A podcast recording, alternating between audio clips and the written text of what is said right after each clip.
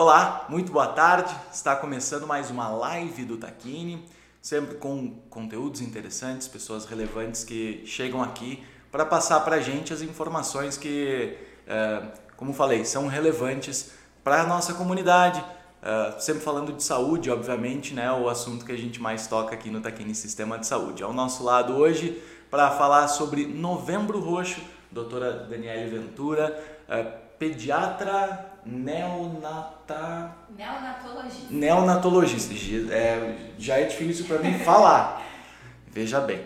Uh, mas, doutora, vamos falar sobre esse assunto que eu já não consegui nem uh, falar sobre a, a, a tua, o teu cargo. Imagina sobre o assunto. Que bom que tu tá aqui.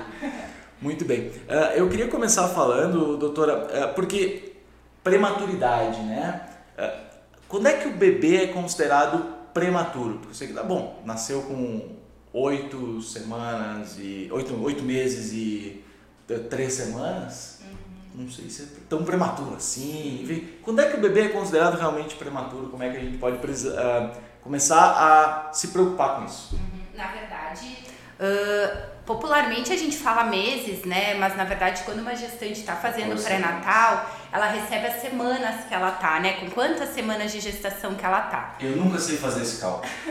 ele, não, ele não fecha muito, se a gente fechar que um mês tem quatro semanas, uhum. Um bebê a termo ideal nasceria com quarenta semanas, fecharia em uns dez meses. Uhum. Mas como não são quatro semanas, né? É um pouquinho mais, acaba que fecha os nove meses, essas quarenta semanas aí.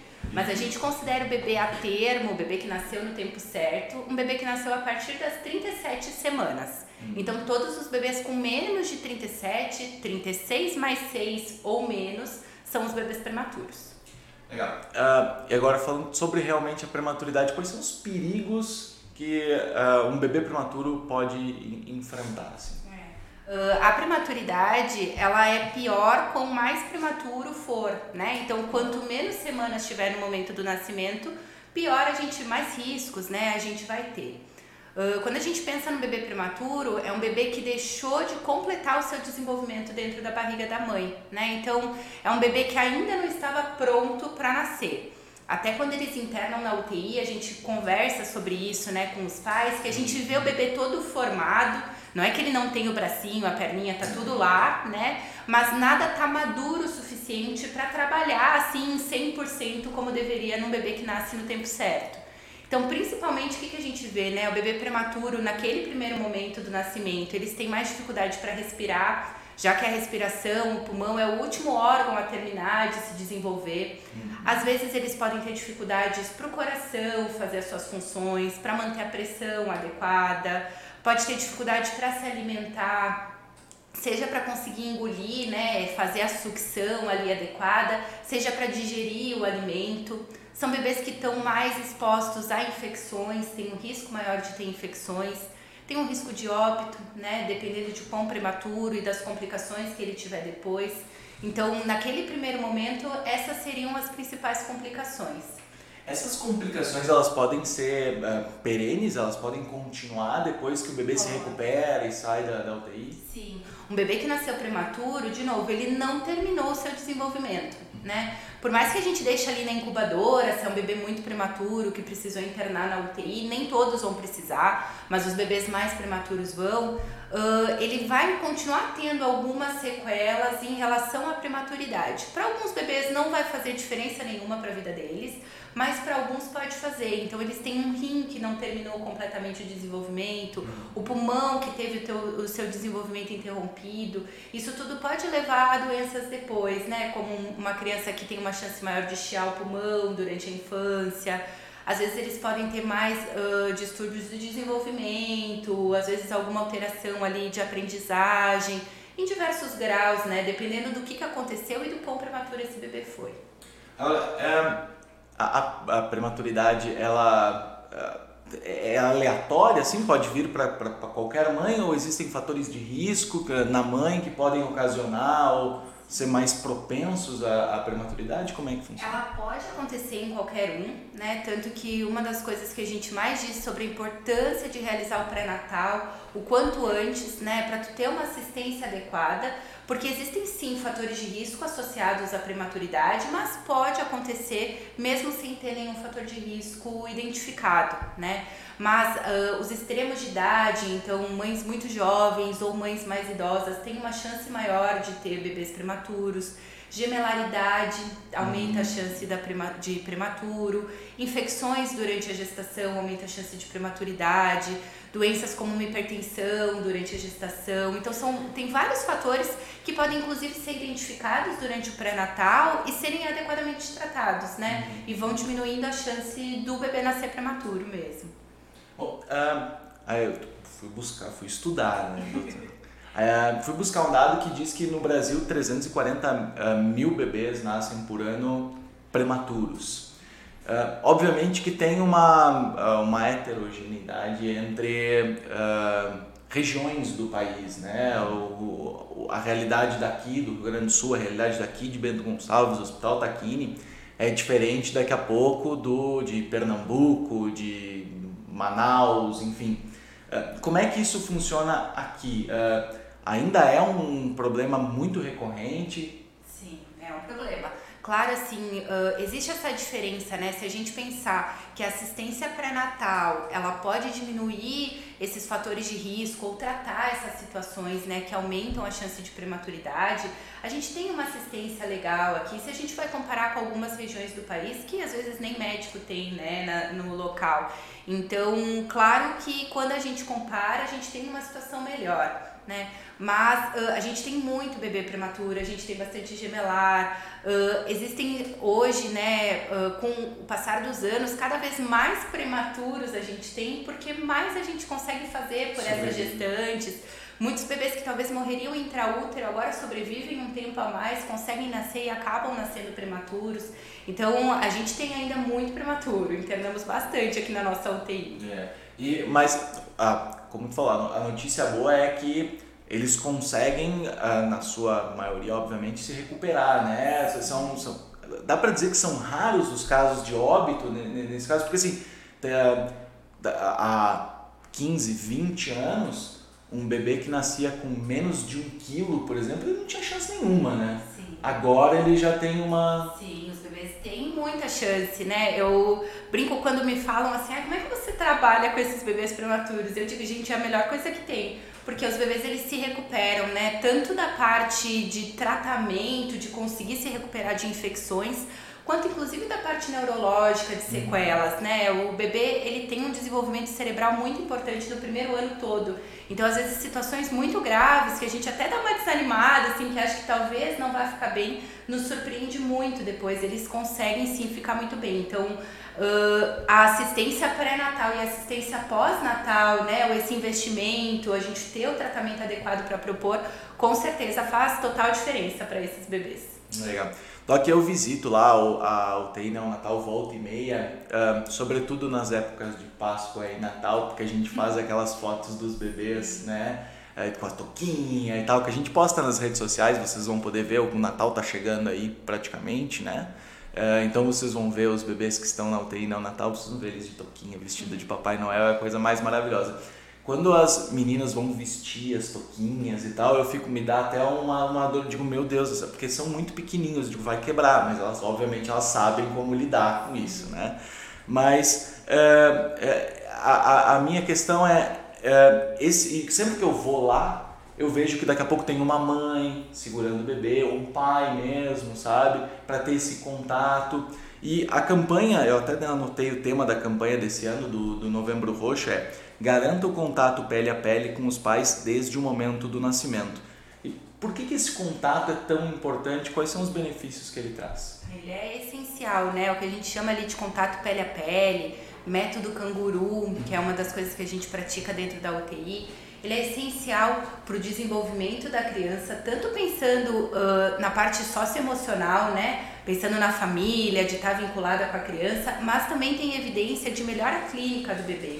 Então, o contato pele a pele, ele consegue melhorar o controle dos sinais vitais, a estabilização da temperatura, até tolerância à alimentação. Então, tudo isso promove uma melhora da amamentação. Então, a gente tem todo um, um, um muito finito, assim, de fatores que se mostram, uh, uh, realmente tem evidência de que há melhora fazendo contato pele a pele.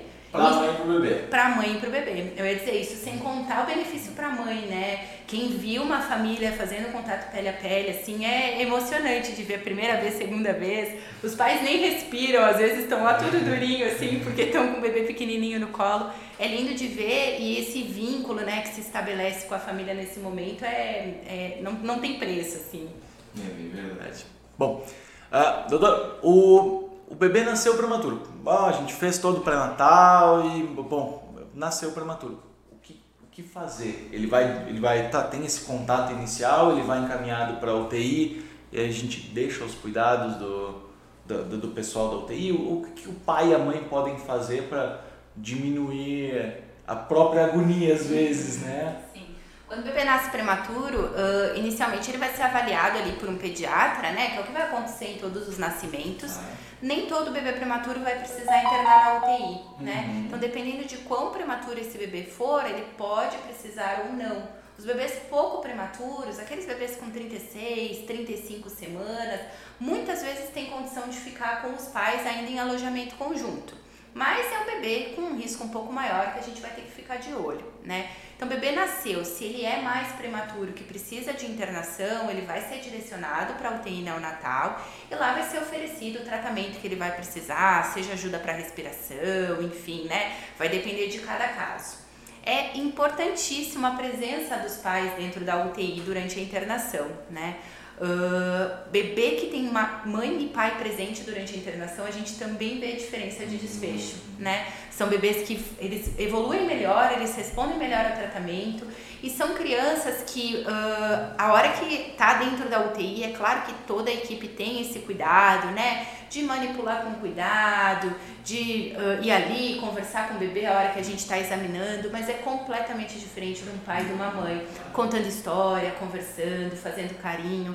Então, esse cuidado, assim, essa maternagem que a gente chama, né, é essencial para o desenvolvimento, pensando em neurológico ali do bebê mesmo, de, de conseguir se desenvolver da melhor forma possível.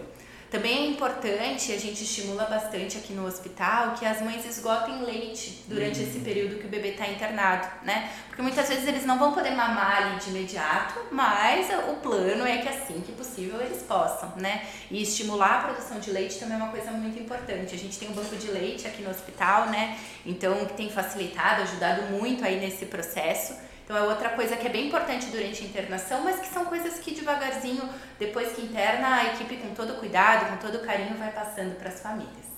E olha, a senhora deu um gancho perfeito que eu ia perguntar justamente sobre o banco de leite, sobre a importância do leite materno, né?